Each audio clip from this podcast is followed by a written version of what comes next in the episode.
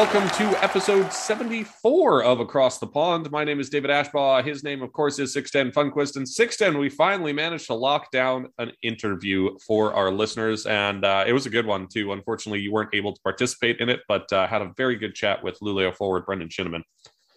I'd like to say that I had a major part in it uh, with my questions, and I also I have I've already listened to it, and it was really good. Such a insightful guy. I'm I'm really hoping that you will enjoy it, you the listeners, because I sure as hell did uh, enjoy listening to it. It was really good, Dave.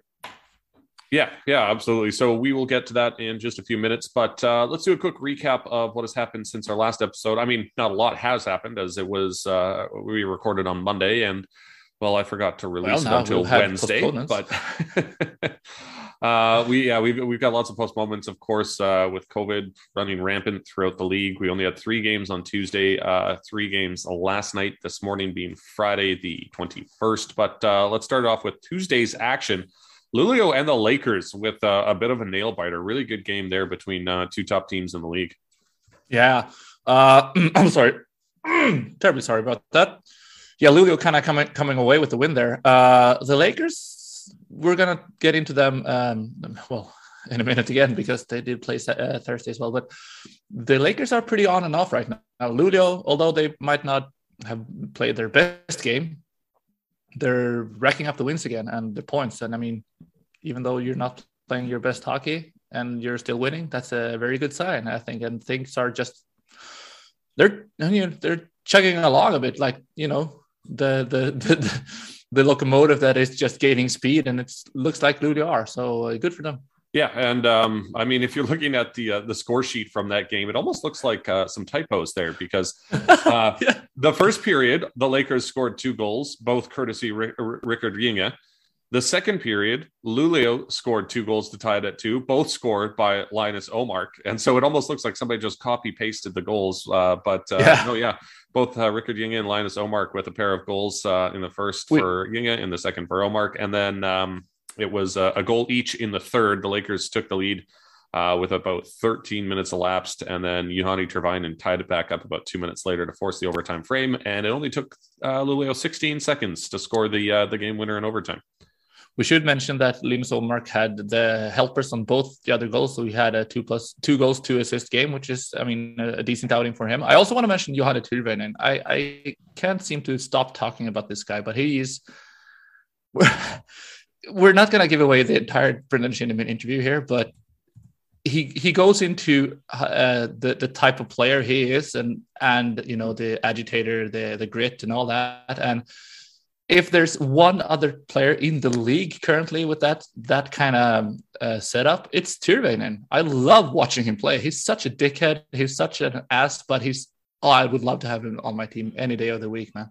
Well, he's uh, well, he plays that that that rough style, that get under the skin of the other team kind of style of play that uh, Shinnimin yeah. is is known for as well. So uh, yeah, like you said, very comparable in uh, play style to Shinnimin, and having a just, couple just, guys like that on your team definitely is uh, is fun for the fans we're not going to go on a long tangent here, but I just would you agree? Because the way I differentiate between the two is that Shinnimin is, you know, no, yeah, Tyrväinen can do the talking as well, but Shinnimin, he can land a hit here and there, but Tyrväinen, he, he, he, I think it seems like he's landing a major hit pretty much every game. He, he destroys people. Yeah. Oh, yeah. He's, and I mean, he's he's not a small guy either. He's five foot 11, 192 pounds, 181 centimeters, 87 kilograms. So, and he likes to throw his weight around, which I mean, you don't see a lot of that uh, in the SHL. And I, I think maybe the reason that he's able to, you know, um, throw those big hits almost every game is I think he's catching people off guard and maybe surprising uh, other players that aren't te- aren't really expecting hits like that. Maybe expecting him to kind of veer off and not finish his check like we do see a lot in this league. But uh, no, Tyrväinen Tyrväinen finishes his checks, that's for sure. Yeah, and we've said this before, but the way they count hits in the league is you have to win the puck, right? Or knock the player out of uh, yeah, away the, from the puck or something like the that. The hit only counts is if you hit it and it forces a turnover. That's what counts yes. as a hit, which is a which I mean we've talked weird. about it before. It's a really weird yeah. way to calculate a hit, but uh, yeah. So so just we're gonna go, go get back to the games, but I, I find this interesting. Tyrväinen has 23 of those hits uh, in 22 games, uh, 20, 22 games played. Oscar Engsund, his teammate, has 70. Holy smokes! Are you serious? Yeah, and he's not even the most. He doesn't have the most. Uh, he's not uh, top in the league. I think that's Per Svensson still. Wow. Well, there you go. Yeah, Per Svensson has 105. That's insane. Yeah, he's 34. Christian Folin is second with 71. Wow. Jesus Christ. Okay, moving on. But I, I keep saying I keep saying Per Svensson is a, such an underrated defenseman in this league. Moving on. But uh, yeah, moving on. Uh, Malmo Leksand game. Um, bit of a low scoring game there, but Leksand coming away with the uh, the two one victory. The only goal for Malmo actually coming in the very late stages of the third period. It was uh, Carl Soderberg on the power play with the net empty. But uh, yeah. not not enough for Malmo to, to mount the comeback and uh, Leksand back uh, back on the the win column. Yeah, Max Véronneau hitting and notching his twentieth goal of the season. Yeah, uh, I think that was the game winners. Yeah, well, I'm not sure. Yeah, it was yeah. the second goal of the game in the second period for uh, Leksand. So, uh, yeah, Véronneau becoming the first player to hit 20 goals on the season. That's always uh, a big milestone uh, on the season because uh, yeah. I don't know. You see what maybe maybe a handful, half a dozen guys hit 20 goals on the season usually. I was so. about to say, I don't know how, how common is that in the, in the league nowadays with uh, not not not extremely common, but yeah, like so. I said, you usually get a handful of guys hitting that mark every season. So yeah, good for him. I mean, I would love to have him on the show. Ooh, that would be such a cool interview. I think he's a very talkative guy, and I would love to, you know, get his insights on everything really. Uh, so um, we should maybe try to set that up. To yeah, try and track him down. Absolutely. Yeah, for, for sure. Yeah, uh, but yeah, good for Leksand. They needed that win badly. They yeah, really did. And then uh, you with the big win over Frölunda as uh, they came alive in the second period, scoring three goals in the second, uh, which was enough to uh, give them the boost up and over Frölunda for the win. As uh, yes. has been playing good lately, I'm I've been pretty impressed with their play as of late. Um, and they uh, didn't yeah, they didn't impress win. me against Luleå, but after that they kind of found their groove again. Uh, because Luleå, I think that was their first game back since a very long break due to COVID. I think it was a two week break or something for them. So they didn't have their legs really, and it showed uh, massively in terms of play. Was re- uh, we talked about that uh, last episode, I think. But yeah, they're finding their their stride now, and they're looking solid. They did beat uh, as well with the same number, so they're getting goals again. Yeah, and uh, after last night's action, which we will get into maybe after the interview, should we throw it uh, yeah. uh, to the interview first, and then we'll uh, recap what happened last night? Yeah, let's do that. Uh, and I, I hope you guys enjoy it because man, I sure as hell did. Yeah, enjoy the interview. Okay, I'd like to welcome to the show today former Växjö Lakers forward and current Luleå forward Brendan Shinnimin. Brendan, thank you very much for joining me today. Uh, thanks, thanks a lot for having me.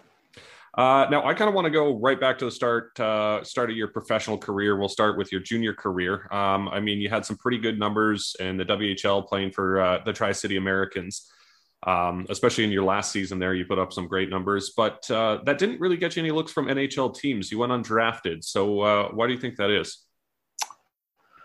Yeah, I mean, I guess you could go back to my my draft year um, when I was 17. That was my first year uh, playing with Tri Cities, and um, I mean, I was just I was always a small a small player growing up, and um, I was I always played age advanced growing up uh, through minor hockey, and I was always uh, at the top of my class for sure. Um, but then just you know taking that next step, uh, I, I didn't hit puberty until a lot later than a lot of other a lot of other kids growing up, so I didn't have that that kind of strength, and I was I was very undersized, and um, so, you know, my first year playing was was 17, and I, I still hadn't matured yet uh, physically. Um, so I was a guy that just had to battle every night to stay in the lineup, and um, you know, then went back as an 18 year old and had a really good year. Um, and actually had some had some NHL interest. I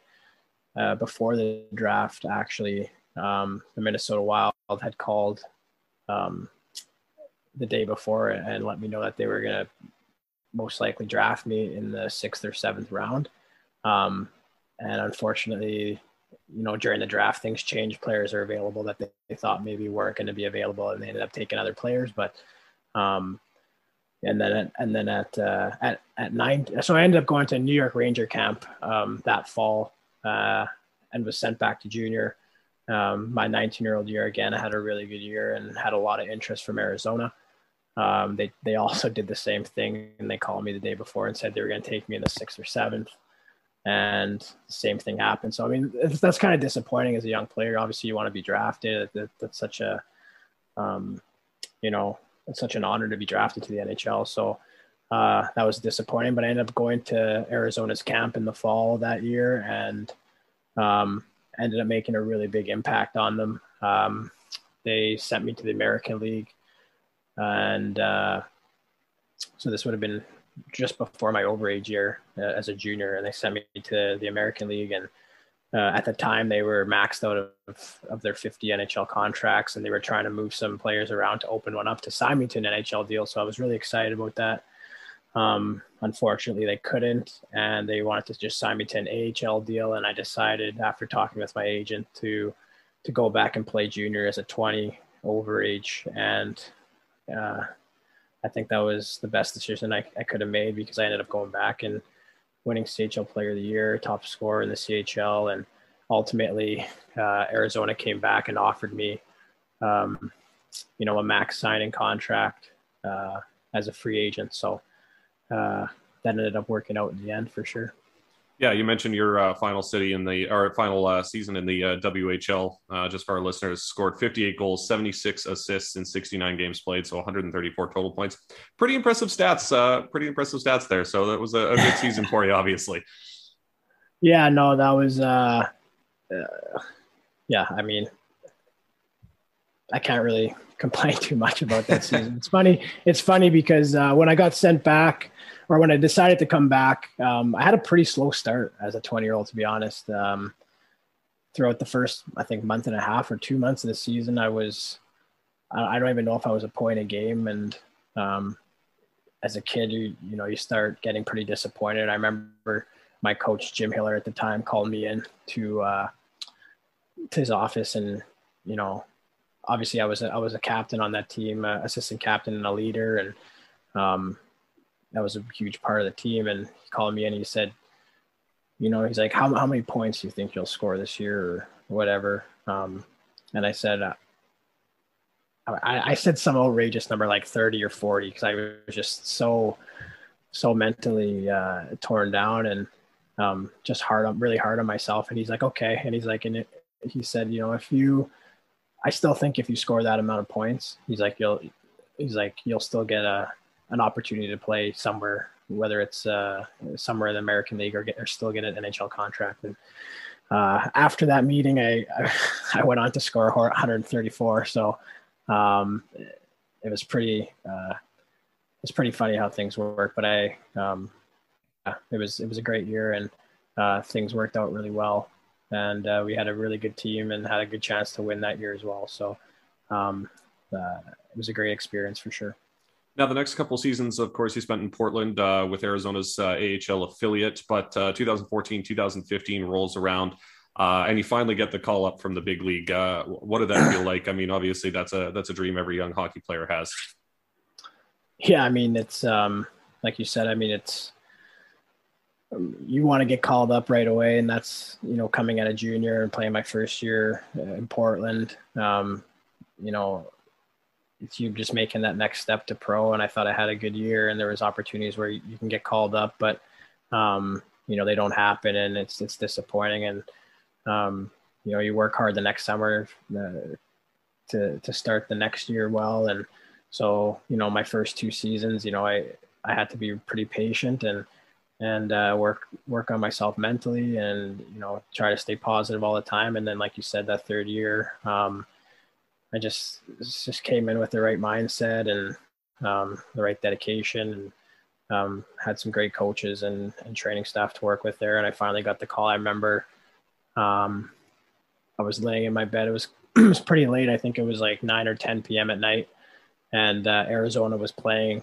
And I saw, I think it was Martin Hanzal went down um, as a centerman. He got hurt during the game, and I just had this feeling in the back of my head. I was playing so well in the American League at the time, and uh, I was leading our team in scoring and just playing a really good two way game. And I just had a feeling I'm like, man, like I think this is going to be it. And then sure enough, before the game even ended, my I got a call from my assistant coach or from my head coach in in Portland uh, telling me that I'd be going up uh, going up to Arizona early in the morning uh, the next day to to play the following day against Calgary. And I remember just like just laying in my bed and like starting to tear up, and it's just you know that moment finally hitting you where you know your whole your whole life you dreamed of, of going up to the NHL and playing there and all the hard work. Uh, it was a pretty surreal moment, and it's definitely a moment I'll never forget. Now, uh, being Canadian yourself, it must have been a little extra special being able to make your debut in uh, in Calgary. Yeah, well, actually, my my first game was in Arizona against Calgary. Um, oh, okay, my mistake. And then no, but uh, I mean, yeah, it's it's cool to play a Canadian team uh, for sure. Um, just the it was nice. My whole family was able to make it out to watch the game, and um, you know that's the whole day leading up to it. Uh, eh, it's just um, something you can't really describe into words. Um, and then finally getting to play that game uh, was was so special and uh, and, and a ton of fun. I enjoyed every minute of it. But uh, I mean, I ended up my second game. Like we played uh, right after that game, we went on a two day road trip and we played Edmonton and Calgary. And I my second game was in Calgary, so nice. maybe that's where you got the confusion. But uh, but yeah, um, those uh, those first couple games for sure were were just uh, you know ton of excitement, a ton of adrenaline, and um, just uh, brought a lot of happiness to me and my family. So it's great. Now let's uh, let's talk about your decision to move uh, across the Atlantic. That's uh, obviously a, a, pretty big life decision, um, both for life and, and career in general. Um, so when did kind of you know the idea of European hockey start uh, kind of being a reality or or something that you were interested in? Yeah, so um, after my entry level contract, I ended up re-signing a one-year deal with Arizona, a two-way deal, and um, and they had pretty high hopes in me. Um, you know, playing around you know the 40 to 50 games in the NHL that that year. Um, I got sent down after camp uh, late, like just kind of just before the the final roster, and they just told me to work hard in, in the American League, and that you know when there's an opportunity that I, I'd be coming up, and you know that's exactly what I did. We we had moved from Portland to Springfield, um, and you know I had a really great start to the year, and unfortunately six games in, uh, I got a really bad concussion, um, which held me out for I think 54 games. So I almost missed that entire season, um, which was a huge disappointment, obviously because having so much success the year before and kind of a you know, establishing myself in the organization as a player that's, you know, gonna, you know, be higher up in the depth charts and and be a almost the, you know, potential full time NHLer that following year. You know, that was it was just such a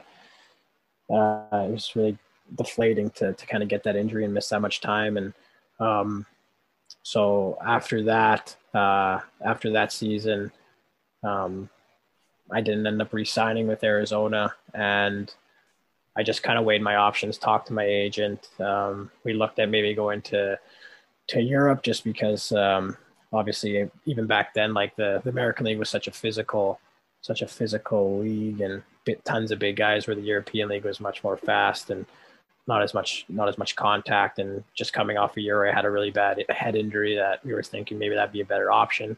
Um, and I ended up uh, in free agency getting an offer from St. Louis, uh, a two-way NHL offer from St. Louis.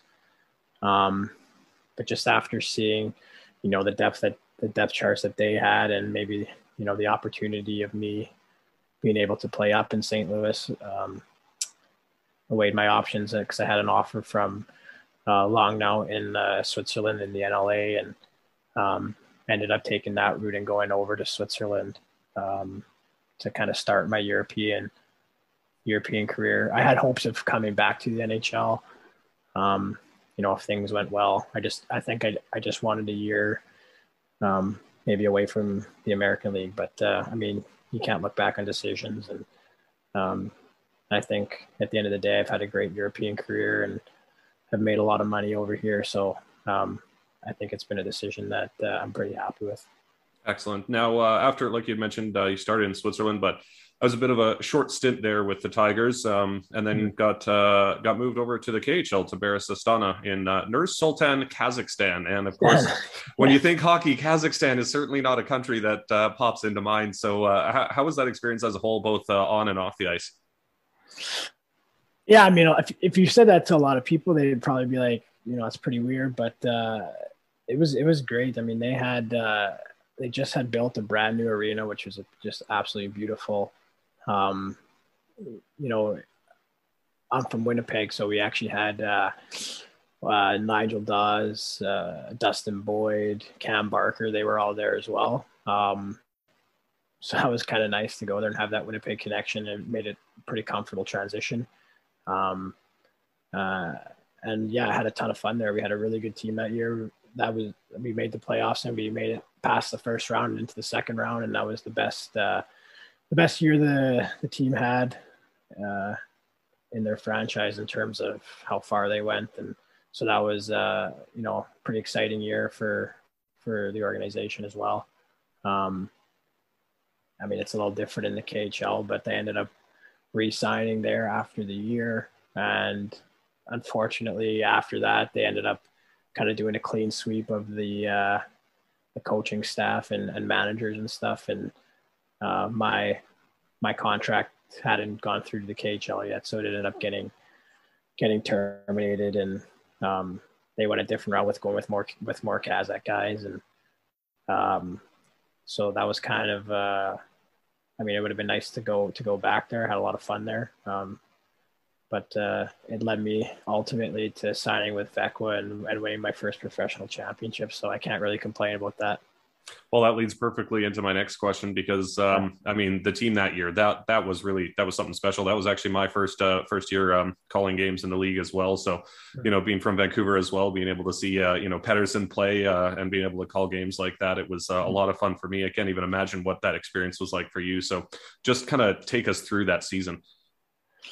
Yeah, I actually um, just with getting my this this contract with with um, I mean, it was a, a Stan at the time after kind of getting that contract figured out and finding out that that wasn't going to go through. I ended up coming to Växjö, I think in October. Um, so I wasn't here for the start of the season. And uh, yeah, I got a call, call, call from them and I, I kind of looked them up and, you know, saw that they had, they've had some recent success. And ever since coming up to the SHL, they've been almost a top team. So um, I heard a lot of good things about the organization. Um, I heard a lot of good things about Henrik and Sam and um, you know all the coaching staff, and management there. And so I decided I thought it'd be a great great opportunity to go there. And um, we kind of, I mean, I knew right from when we got there that we had a pretty a pretty good team. I think at that time because I, I, remember the first. Uh, the first couple games I was there, like my my visas and stuff hadn't gone through yet, so I wasn't able to play yet. And I was sitting up in the press box watching the games, and I had Joel Persson and uh, Elias Pettersson sitting with me, and they were the healthy scratches, and um, and I could just see how good our team was, and that was before I think anyone really knew how good those two players were even going to be. And uh, you know, as the year went on, and all the pieces start to fall together, um, obviously uh, Pettersson turned into an MVP player, and same with uh, Joel Persson, um, coming from I think Division One to being a top scoring defenseman that year in the league. Um, we ended up uh, adding Noah Welch um, later on as well. Andy Miele ended up coming at the deadline, um, and we ended up getting uh, Rasmussen as well.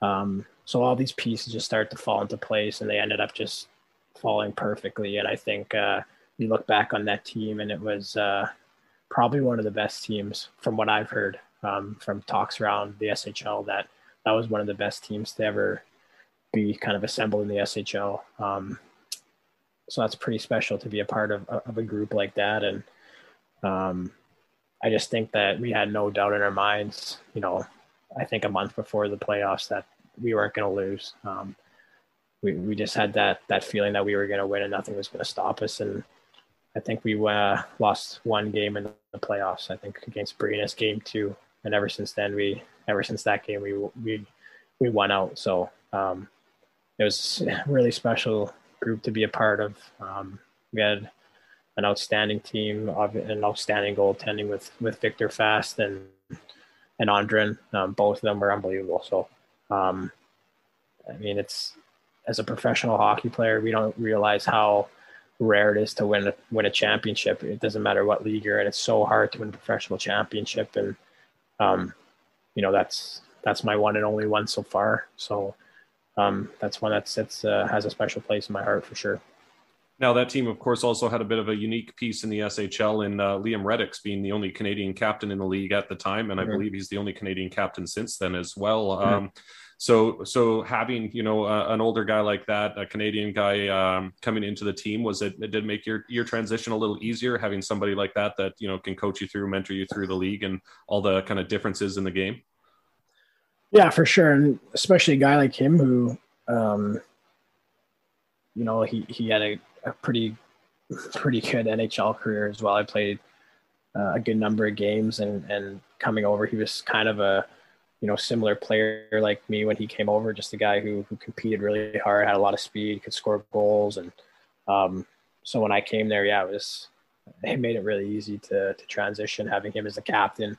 Um, he was an amazing leader. Um, and to help me kind of through the, the first months there, um, in all, in all aspects. And it was kind of nice to in Växjö. Um, you know, everything was done in English because we did have uh, a lot of import import players. So um, it kind of felt like an American Hockey League team where, um, you know, coming over from uh, from North America.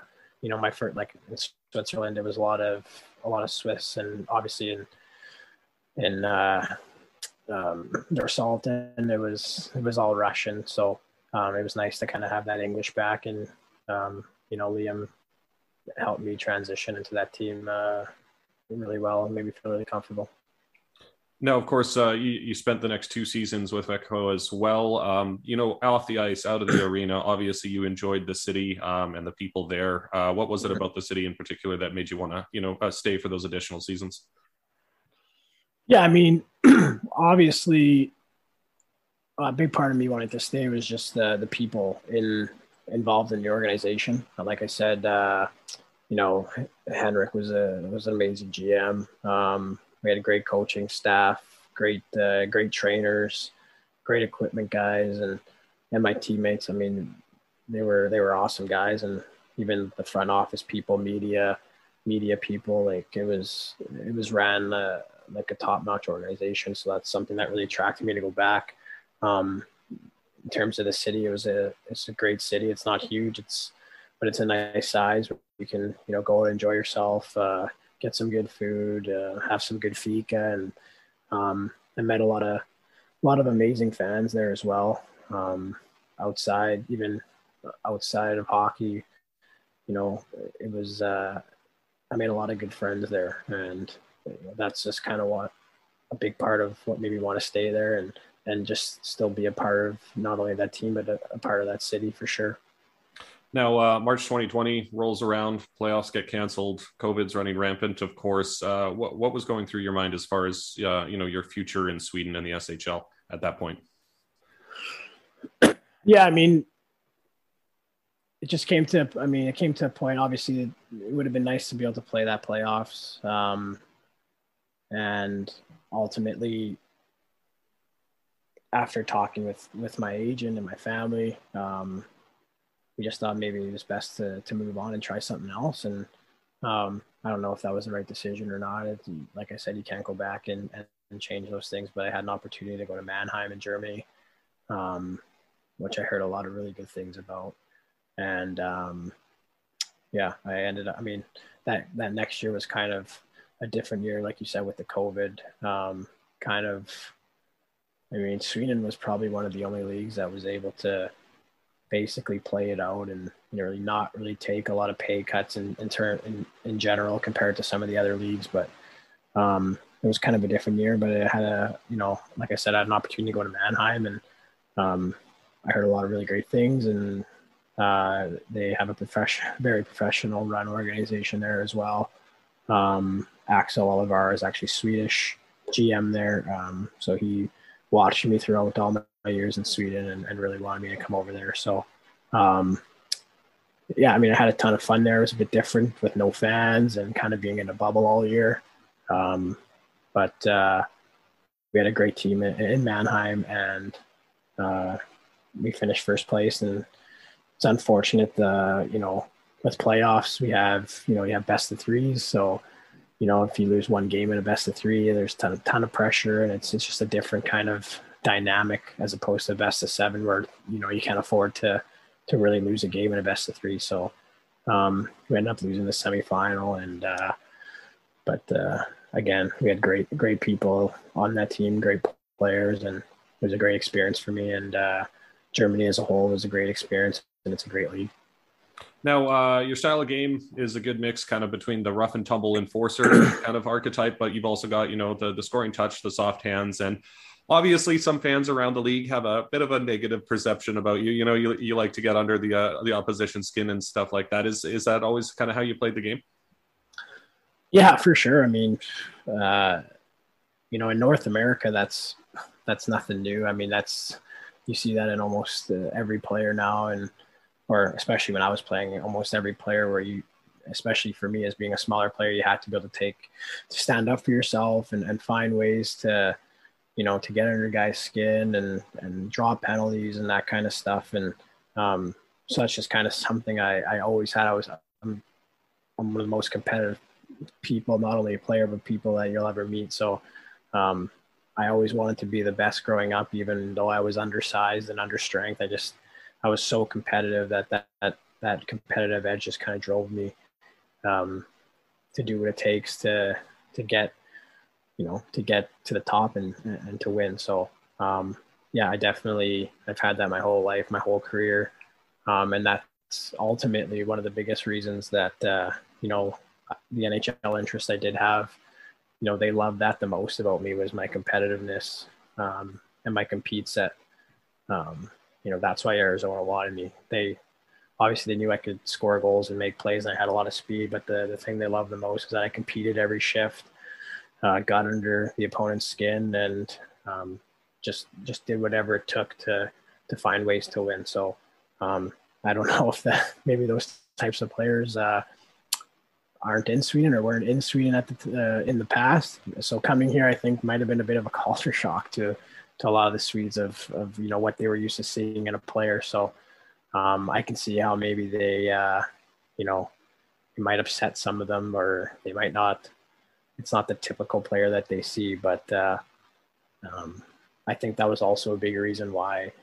Uh, well, I know that was a big reason why Växjö wanted me because um, they had watched me play uh, in the playoffs in when I was in Nur Sultan, and they just said like this guy just does whatever it takes. Like, he just whatever it takes to get to the net, to find loose pucks, battle, and and he's an agitator. So um, that's one like every team I've been on. That's what that's what attracts them the most. Um, sometimes fans don't understand that aspect of the game, but it's definitely a part of hockey. And um, if they knew that, maybe they look at me a little bit differently. now, uh, there was uh, a fairly publicized incident where you made, uh, I guess, a less than friendly gesture towards the Luleå fans during your time with the Lakers. Um, so, so given your history with those fans in particular, what was uh, what was the reception like when you uh, when you did arrive in Luleå to play for you know the team and the fans who probably had uh, a less than positive opinion of you at the at that point? Yeah, I mean, I think you know, obviously there's emotions in hockey, and that's what makes it so fun, and that's what makes it so exciting. And um, sometimes the emotions go over the top, and for me, um, they did. And I think, I think that incident made the this whole experience uh, that much better for me. Um, you know, coming here and signing, uh, signing. I mean, I always, as much as I hated playing against Luleå, um, I had so much respect for them because of you know the way they played and how hard they worked and the speed they played. But they just it was just something. Every time you played them was a really fun game, a really tough, hard game, but a lot of fun. And especially playing up up in Luleå, um, obviously with the fans, like the fans would always be chanting against me, and and the whole game. So um, mean, it's a pretty cool atmosphere. Um, and I knew when I got the opportunity to come here, um, I mean, they can't deny, you know, my work ethic and dedication to my team, and I knew that was something that they would embrace with having me come up to Luleå. And to be quite frank, um, right from when I signed, I've had, um, you know, very, very accepting from the fans. Um, tons of messages right when I signed from fans saying how excited they were to have me here and um, how happy they were to have me on their team and that I fit their I fit their uh, their style of play perfectly. So um, obviously, there's still some fans that uh, that still remember that stuff and maybe can't get past it and look at me differently. But uh, I think even some of those ones that have got to know me and, and see me play and how I play for them and how hard I compete for for this team every night, um, they've started to change their minds as well. And hopefully, I can continue to change some of the others as, uh, as we go along here. Now, sticking with Luleå, obviously you guys are having a pretty good season, sticking uh, sitting at the top of the standings right now. But mm-hmm. uh, just like last season, you know, um, with the new COVID outbreaks and stuff, we're seeing postponements. Um, is that kind of uh, you know unexpectedness day to day a little bit at, uh, of added stress for you guys, um, given your position at the at the top of the leaderboard right now? Yeah, I mean, obviously, health's number one. Um, it's the most important thing, but at the same time, I, th- I think there needs to be there needs to be something put in place. I think with the SHL um, some sort of guidelines in a sense where I think proper testing, if there is cases in a team, I think proper testing needs to be done, proper documentation, and that needs to be submitted to the league. Um, and I think there also needs to be a set number of uh, of players healthy um, in your roster, that, and that you know forces you to play. I don't think you can have one case or two cases and then just have the doctor from that team say, oh, we can't play and then cancel games because, I mean, like I said, health's number one. But at the same time, now that forces other teams or forces the league to have to reschedule games in a short amount of time. And when teams are playing, say, three games in four nights or, you know, back to backs, it's there's higher risk of injury for the players and stuff like that. So it's kind of a you gotta kind of have to find that balance. Um, so yeah, I mean it's tough. It's tough coming to the rink every day and not knowing if you're going to play the next game um, because the other team has one or two guys with COVID. So, um, but like I said, I'm sure they're trying to do the best they can to to navigate through that. Um, and yeah, I mean we have a great team. We have a great team this year. Um, I think it's very similar like in, for for my experience, it's very similar to a team that we had in Växjö the year I won. Um, just we have guys that fit the fit the puzzle perfectly. Um, we got all different kinds of players, and each guy brings brings something different. And um, yeah, I think we have a I think we have a great chance to win this year. I think that's that's something that uh, that's number one on everyone's mind is to win a championship and we still got a lot of a lot of games left and a lot of season to go, but uh, you know, I think we have a lot of confidence in our group, and, and it's something that uh, we're really excited for. Now, let's get off the ice. I've spent plenty of time around athletes from all different kinds of sports, but I got to say, I think hockey players are some of the most superstitious bunch of people I, uh, when it comes to pregame rituals and things like that. That that you know I've ever experienced. Uh, is there anything you do in particular for your pregame? You know, a routine that cannot be broken. I mean, I've I used to be very very superstitious, like um, up until probably last year, a couple years ago. Like I had the exact same starting from you know the meal the night before. I had the exact same meal. went, Woke up in the morning, did the exact same things, and throughout game day, uh, ate the same things, did the same pregame warmups, blah blah blah. So I was a very very uh, super superstitious guy, and, and you hit it on the head.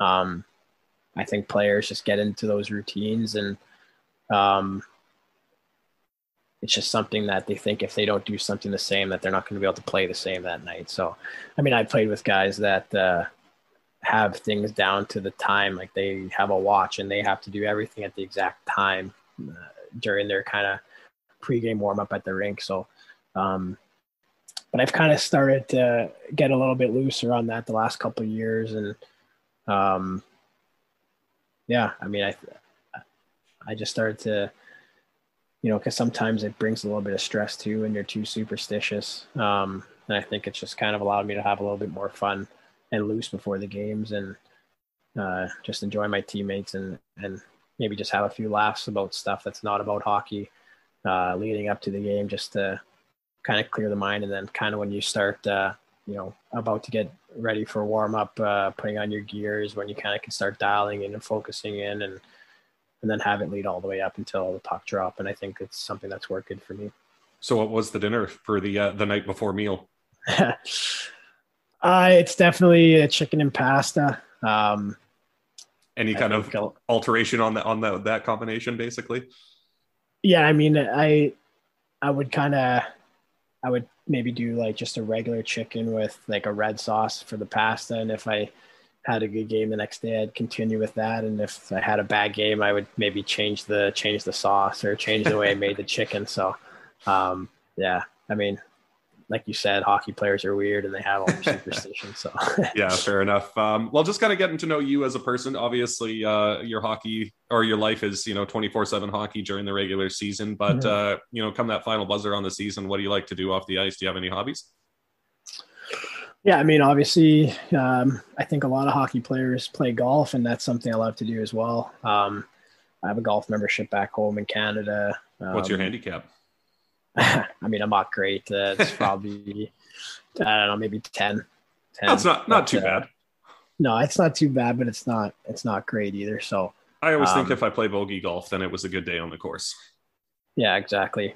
I try to strive for for bogey golf. Maybe it's more 13 to be honest. Um, last year I didn't get to play as much just with with COVID. There were some restrictions on got how many people could be on the course and all that kind of stuff. So I didn't get to play as much last year, but uh, definitely golf. Um, I'm kind of a bit of a nerd. I like to play board games, um, that kind of stuff. So, um, me and my me and my friends have some game nights, um, and yeah, just I like to hang out, go to patios uh, around the city when when it's not COVID times, and enjoy the weather, and you know have a drink or two, and you know just enjoy some good company, some good laughs, and uh, yeah, I'm pretty. I'm a pretty. Uh, I'm a pretty chill guy, and I'm. I'm actually good with doing anything. Like I, anytime someone wants to do something, uh, it's something that I'll. I'll try. I'll go out and do and and enjoy the experience. Excellent. Well, Brendan, thank you so much for joining me today on the podcast. Really appreciate it. Uh, good luck with the rest of the season, and uh, well, fingers crossed that you guys have a, a, deep run in the playoffs as well. Hey, thanks a lot. I, I really appreciate uh, you having me, and it was a great, uh, a great talk. So, uh, thanks a lot. Thanks. Thanks. Okay, once again, want to give a big thanks to Luleå forward Brendan Shinnimin for joining me. It was uh, great chatting with him. And uh, Sixten, it was actually funny after the interview had concluded. You heard him mention um, like he likes to play board games, and we actually had a pretty good chat about uh, board games because uh, my my uh, my sister and her boyfriend plays a lot of board games, and so when I was home in Canada, we played a quite a bit, and so me and him had a, a kind of a, a, chat about the board games as well. So it's uh yeah, it was really nice chatting with him, and uh, yeah, really really in depth answers that like I didn't even have to ask some of the questions that I had prepared because he kind of touched on them during the answers uh, to other questions it was more of him like telling a story from time to time, and I really enjoyed that as, uh, a, a, lot. Um, my favorite part was obviously uh, his relationship with the Luleå fans uh, after everything that kind of went down. But but yeah, it's uh, and also very insightful about you know like you and I we, we talked about off off the recording, but with uh, with the concussion and uh, the, how that kind of, if not entirely, but played a major part of him not you know getting a fair chance or fair opportunity in the NHL and how he kind of how he's moved on basically. It's uh, it's quite impressive. Well one thing that kind of really struck me um, that i was impressed by was the fact that after he suffered that concussion he you know he had mentioned both him and his agent uh, started looking at uh, you know european leagues because they are less rough and it would possibly probably be uh, beneficial to his health to you know get away from uh, the the the rough North American style of hockey, which I think is uh, you know for a young hockey player coming into his prime, looking to you know solidify his place in the NHL. I think that's a it's a very mature decision for for such a you know for a young hockey player like uh, like he was in that situation. Definitely, definitely. Yeah, it was a good interview. We'll uh, we're hoping to have actually we might line up one or two next week as well and uh, we might spread them out but we'll see. Uh, some really cool cool uh, guests on, on the horizon here. Actually one of them I, am not going to give away any names but one of them i texted with uh, yesterday or something. And he was very apologetic because he was like yeah i lost my phone for like two weeks. Have, have you tried reaching me? I haven't been able to you know reply to anyone and stuff like that. And i was like no I've, I've, had, you know, I've got kids, so they've been messing with my life. And uh, he was like, yeah, yeah, yeah, but we'll we'll get connected. No worries, we'll, we'll, we'll sort it out. I'm very super excited. So I think that will be one humdinger of an interview. I'm really looking forward to have him on, and uh, we'll talk a lot about scoring for different teams and stuff like that. It's going to be really cool. Yeah. Speaking yeah, of scoring, before we just move on, I'm just looking into the you know players with at least 20 goals in the past seasons and just going through the season since I'm at the 2012-13 season, there it was three games. Sorry, three players with 20 plus goals.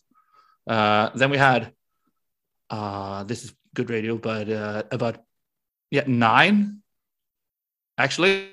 Wow. In 20, 13, 14. And then we had, so it's a, it's a great uh, variation because we now we in 14, 15, there were seven, uh, sorry, eight and then because there's one season there were only two, I think. So wow.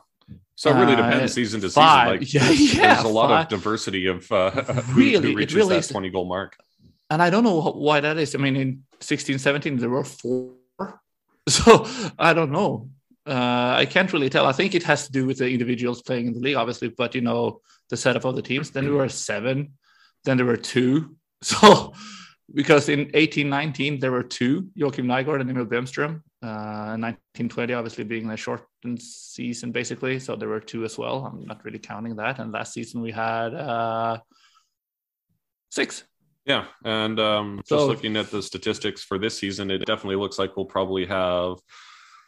Well, I mean, Adam Tambellini, I have no doubt will get there. Patrick Carlquist will probably get there. But then you got Ty Rattie, Robin Kovacs, and Richard Gynge, all with 15 goals. Um, so another five goals over whatever you have 20 something games is um, not doable. Of course, un- unattainable, but it's not guaranteed. No, because I mean, Yinga had, I think he had a, he's going through some dry spells from time to time now. He, he was more consistent in goal scoring uh, earlier in the season. Just looking at his game logs, he had, yeah, he scored twice against uh, I'm sorry, twice against Luleå, and then he had another one which we'll get into uh, against Leksand yesterday. But before that, he had you know four games without a goal. Then there was a goal. Then there were one, two, three, four, five, six. I mean, he had a whoa eight game scoreless streak. So it really depends. And with the way some of the teams you know are roller coasting, so to speak, in terms of play, we'll see. Yeah, but um, but yeah, on the other hand, I mean, we can see we can get someone, you know, someone like I don't know, Linus Karlsson or Rickard Hugg up in Skellefteå who, who are really hot right now, and I can see them scoring, you know, seven, six, seven goals in twenty games. Yeah, no problem. Absolutely. So, um, and speaking of Rickard Hugg, he had a pair of goals last night in uh, Skellefteå's big five-two win over Timrå.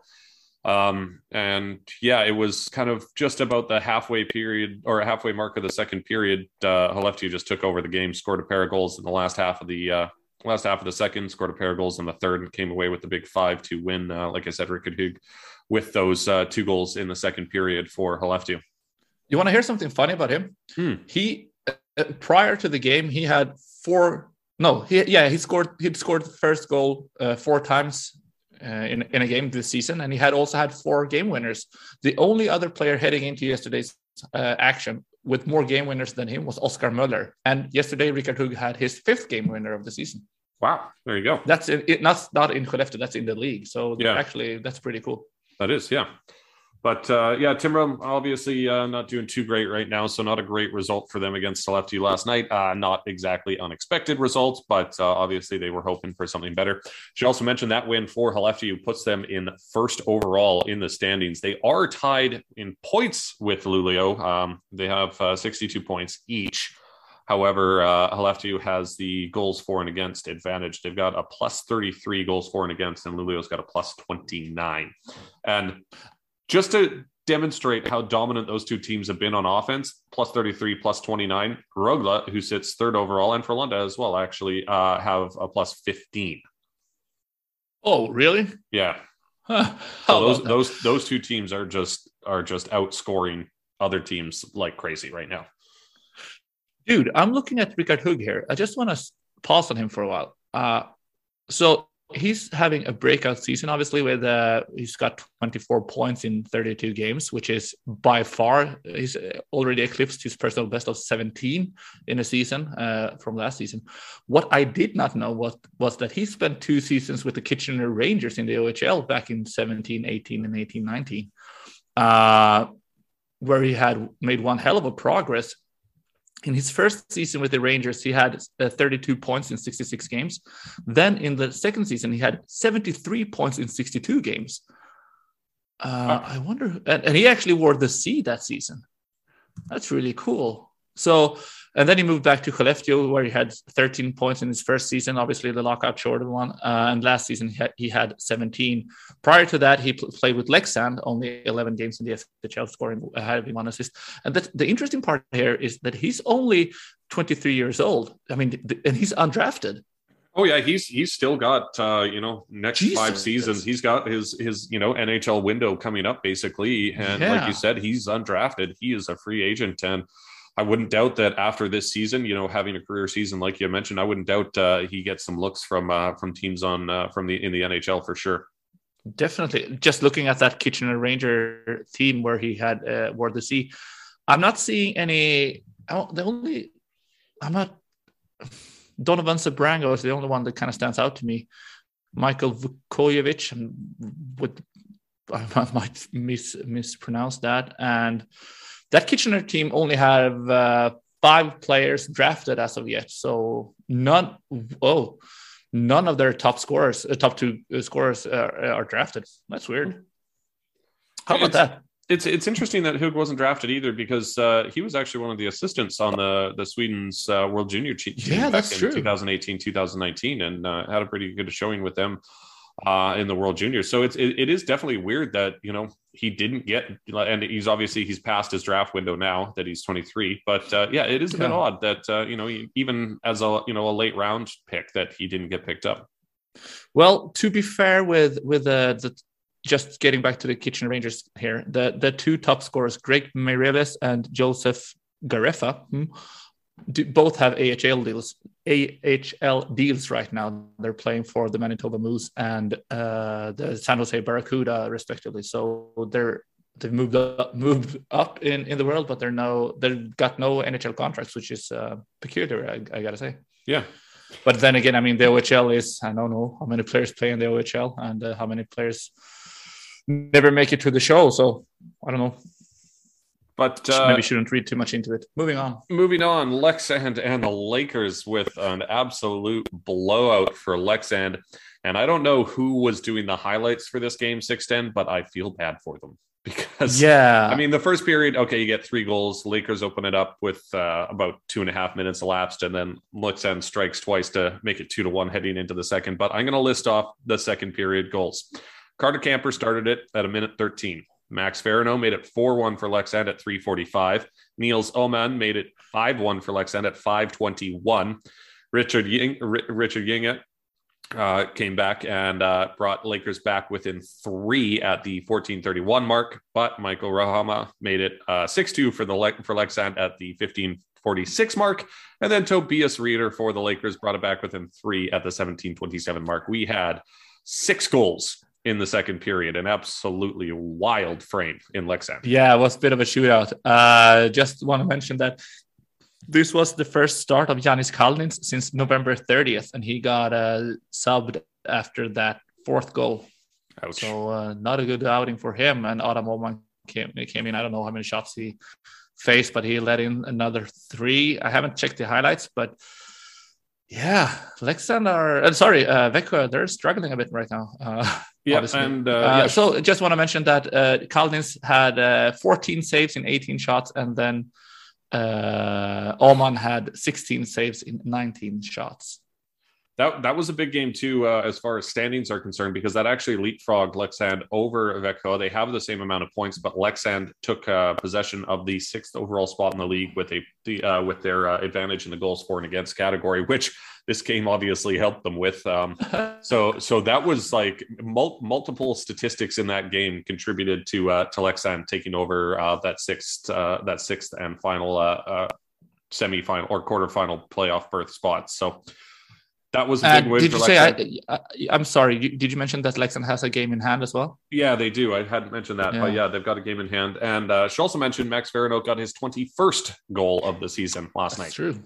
That's true. So uh, yeah, what a, what a player, uh, man! Jesus. Yeah, he's kind of uh, picking back up, as is Leksand, who were on a bit of a, a bit of a, a cold streak in the uh, coming into the new year. So uh, they're heating back up, and uh, that's got to feel good for them. And then, uh, arguably, the most exciting game of uh, the evening last night, Linköping and Frölunda with uh, yeah, an absolute nail biter right down to the last few minutes. Um, I mean, uh, actually, down right down to the last few seconds, to be honest. Yeah, because um, second period saw Linköping open the score. George Weigelt um, with the. Did the you see the goal? goal? No, I didn't actually. What a pass from Jonas Junland. It, it was uh, they played it around, uh, not on the cycle play, but they established play and then just played it around. And Junland with a pretty much a, a, a, shot pass, if you will, shooting his pass towards the far post, and where Weigelt just touched it. And it was really beauty of a beauty of a goal. Uh, good, good, nice play from Linköping, I got to say. Yeah, and then with just over two minutes remaining in the third period, Elmer Soderblom uh, from Ryan Lasch was able to tie the game at one. And obviously, you know, when a goal like that, a tying goal happens with just a couple minutes left in the third period, you figure, okay, we're getting an overtime game, maybe a shootout. But Linköping had different plans. It was Robert Lantosi, Vilmos Gallo, uh, and then connecting with Ben Maxwell, who buried the game winner with thir- with uh, 39 seconds remaining in the third period to give Linköping a very important three points. Yeah, and I, I, I think we touched on. Did we? Maybe I can't even remember. Jesus, time is a flat circle. But um, I think over the past six, seven, eight, maybe even nine games, it looks like Linköping. You know, their their their foundation of play, if you will, it's they they do rely it on it, their own themselves a bit more. They just don't they don't ring it down the boards and hope for the best, and it shows. I mean, in the past five games four teams has four wins and one loss, and Linköping is they're one of them. It's Linköping, Luleå, Skellefteå, and Färjestad who's got uh, four four wins in their past five. And I mean, they're making well, a statement in the in the standing as well. Correct me if I'm wrong, but they've got five of their last six as well, and that one loss against no, but they got five out of the last no four out of out of the last six according to the oh, stats okay. page here.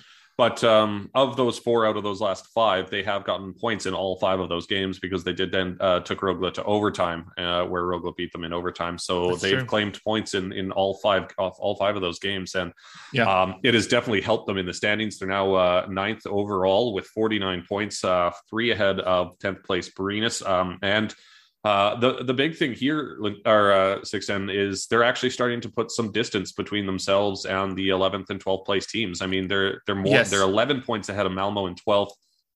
They're now four points ahead of Örebro in 11th, three points ahead of Brynäs in 10th. And uh, well, all of those teams do have games in hand against Linköping, but um, Linköping is doing exactly what you need to do when other teams yeah. have games in hand. They're they're winning the games. They're they're getting yeah. points. So to, to um, pick, kind of piggyback on that, just to, if I if I may, like you said, uh, they both uh, well, Brynäs are they've got one game in hand, so they can just tie in terms of points. Uh, both Malmö and uh, Örebro could possibly eclipse. No, not not Malmö. No, not Malmö. They can't eclipse. No. But Breen, uh, sorry, Örebro can uh, eclipse but because they got three games in hand and just they're just four points behind. But I think where Linköping is right now, yeah, they you know they should be looking to kind of play well, end up in the play-in scenario here, seventh, seventh through tenth. But given what what they've gone through in the past, God, I don't know, uh, six, seven seasons here, they really just don't want to play, you know, the regulation hockey here. And looking at the standings, Djurgården now have five games in hand. And if they would win all those five games, they would still be two points behind Linköping. And uh, Brynäs have four games in hand, and should they win, they're still six points behind Linköping. So that's the first step, you know, to kind of put some distance between the, themselves and that relegation battle, which is really important right now. Of course, you'd like to avoid no man's land because in terms of financials, you know, you even though you might just get two or three thousand people in the stands for due to COVID, that's a massive difference in terms of you know getting two more games at home with with all that's happening right now. That would be really important for the club financials heading into the off season. Maybe getting I don't know another prospect or another you know something else to kind of build off. And yeah, Linköping are doing everything they can to to to prosper. Really. Yeah, and the the the crazy thing is, is Linköping is actually only three points out of the top six.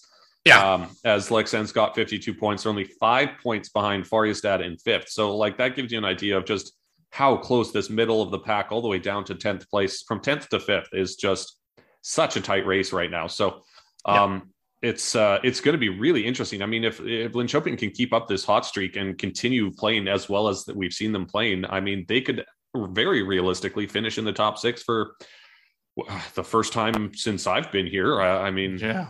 So it, it, would. I mean, you know, it's not a guarantee. Obviously, hope. it's it's going to be a hard, hard, uh, hard run for them down to the, the, the final few games of the season. But it's uh, it's not an impossibility right now, and Linköping has got to be feeling pretty pretty confident and uh, pretty uh, pretty good about themselves. Yeah, I don't think they will win four out of their five games for the rest of the season. But looking at their schedule, fingers crossed and all that, blah blah blah. They've got Luleå. They're facing Luleå Saturday. Actually, that's an away game. Mm, bit of a difficult outing. Then they got Timrå away on Monday. This is before any COVID changes, which could occur pretty much whenever. So Timrå, that should be actually that that must be three uh, another three points. If all goes to plan, they would. Yeah, and uh, Malmö they had their game postponed Tuesday, so we'll see about that one uh, for next Thursday. Then they've got uh, Skellefteå the next uh, on the 29th and they, they they do play back to back because then they go to Leksand on the 30th and they play Tuesday again on the 1st so they got three games in four days there. Uh Timrå again at home. So if they're coming down uh down the stretch here there there'll be a lot of games in a very short amount of time. So getting that cushion to you know between themselves and and the bottom feeder teams that's what they need to do and yeah, you I won't expect them to win. Uh, at least I I would hope if they can get you know a point or two maybe or even three against Luleå. It's not a, a guarantee, but they must win against Timrå. They must win against Malmö. They preferably they should beat Leksand as well. Uh, but you know things are the way they are. Yeah, so it's uh, it'll definitely be an interesting finish to the season for uh, well for all the teams in the middle of the pack there because obviously they're they're all going to be battling for a top six spot um, but uh, yeah so and uh, and it goes to show the way the way uh, what what a hot streak of four games can make it what what a difference difference it can make for for an entire season really because Linköping are like you said probably feeling very good about themselves right now whereas uh, other teams should be a bit worried so Yeah, exactly. And and like Sixten said, we we do have postponements and stuff like that. Um, just just make sure go on to shl.se basically every morning. Um, and they they'll they publish the, the postponements as soon as they they get announced by the league. So just uh, if you do want to keep up, everything is changing day to day, even hour to hour at this point. So yeah, and there was uh, Tuesday. Uh, I was about to work, and uh, there was a late postponement, very late. So it got postponed 45 minutes prior to puck drop between Färjestad and and Oskarshamn, and it shouldn't really be that late. And I think they're in kind of looking into that, what happened in terms of communication and testing and all that. And I think not pointing any fingers, but but uh, I think it was on the Färjestad side. Uh, I'm not sure, but well, yeah. But we'll yeah, see, just uh, just keep an eye on the that, website for for any updates. Uh, before we kind of wrap things up here, there's one thing that kind of stands out to me when I look at the standings here, and that's that four teams have let in, uh, uh, sorry, allowed 100 plus goals, and one of them being Färjestad in fifth. Yeah, that's interesting, actually. And they actually, they're actually at a minus two. um, that's weird. But the, I, I think it's, uh, I think that's uh, the result of a, their really poor start. I think they had some, not blowouts, but yeah, big losses in early on. And well, I mean, yeah, you you, you, you look at the other teams that have allowed uh, 100 goals. Malmö's a minus 19, Timrå's a minus 35, and Djurgården's a minus 41. Färjestad's yeah. just a minus two. So they're letting in a lot of goals, but they're also scoring a lot of goals. I believe actually they have uh, the fourth, yeah, fourth most goals on the season. Yeah, and they're making up for you know their allowed goals early on in the season with some hefty goal scoring. Now we should also mention that Djurgården has let in 109 goals in 30 games. Yeah. But uh, yeah, I think that just about concludes uh, yeah. the episode for today. Again, want to give uh, uh big thanks to uh, Brendan Shinnimin for joining us. It was great chatting with him for the first time. It's funny, I've actually uh, we we've been trying to get him on the show since October. Um, yeah, so it was it was finally good to get him locked down and get a chat with him. and he had said actually after the interview that he'd be more than happy to come back on the show and chat with us. So yeah, let's let's get him on when they play the if oh, it would be nice to have him in the playoffs. Ooh, if we could get that. Yeah, that'd be playoff Shinnimin. That'd be kind of cool. Uh, I just want to th- say thank you to Luleå for helping us setting it up as well. Uh, to Ro- Robert up in on the Luleå PR uh, who helped us uh, getting connected with Brendan. Uh, we got like, like you said, Dave. we've been trying to set this up since October. It goes to show that hockey players aren't that easy to get hold of all the time. We got we got a goalie who's uh, who's uh, who is due to join us, but yeah, his schedule is it keeps changing, and COVID doesn't really help. Uh, hopefully, we'll get him on soon. And then we got a forward who obviously lost his phone a while back. So, well, things happen. Yeah, excellent. But uh, before we go, of course, got to thank our Patreons. Sixten, take it away. Oh, I don't have them in front of me. Of Adam, course, Darlene. thank you for our patrons. We appreciate you. Uh, we were actually talking about what to do with all the all the money in our uh, our Patreon account. We're still not sure what to do with it. I think there was a mention of oh. uh, you know putting it all on red at a casino or going out for a really nice steak dinner with some beers, but uh, who knows? We'll see. Eric, Adam, Darlene, and Tom, Linus, Andreas, Tobias, and Anton, thank you so much for uh, sponsoring this Pluck Little show. And thank you, Eric, for providing us with some microphones. Yeah, absolutely. Thanks very much for the support, guys. We really appreciate it. And thanks to all of you who listen uh, to each episode. It's really nice to see uh, the amount of people that are listening. So thank you very much. And of course, as always, stay safe, wash your hands, and support your local business. I'm going to do that. I'm going to go for lunch now. Nice. Excellent. All right. Thanks, guys. We'll talk later. See ya. Bye.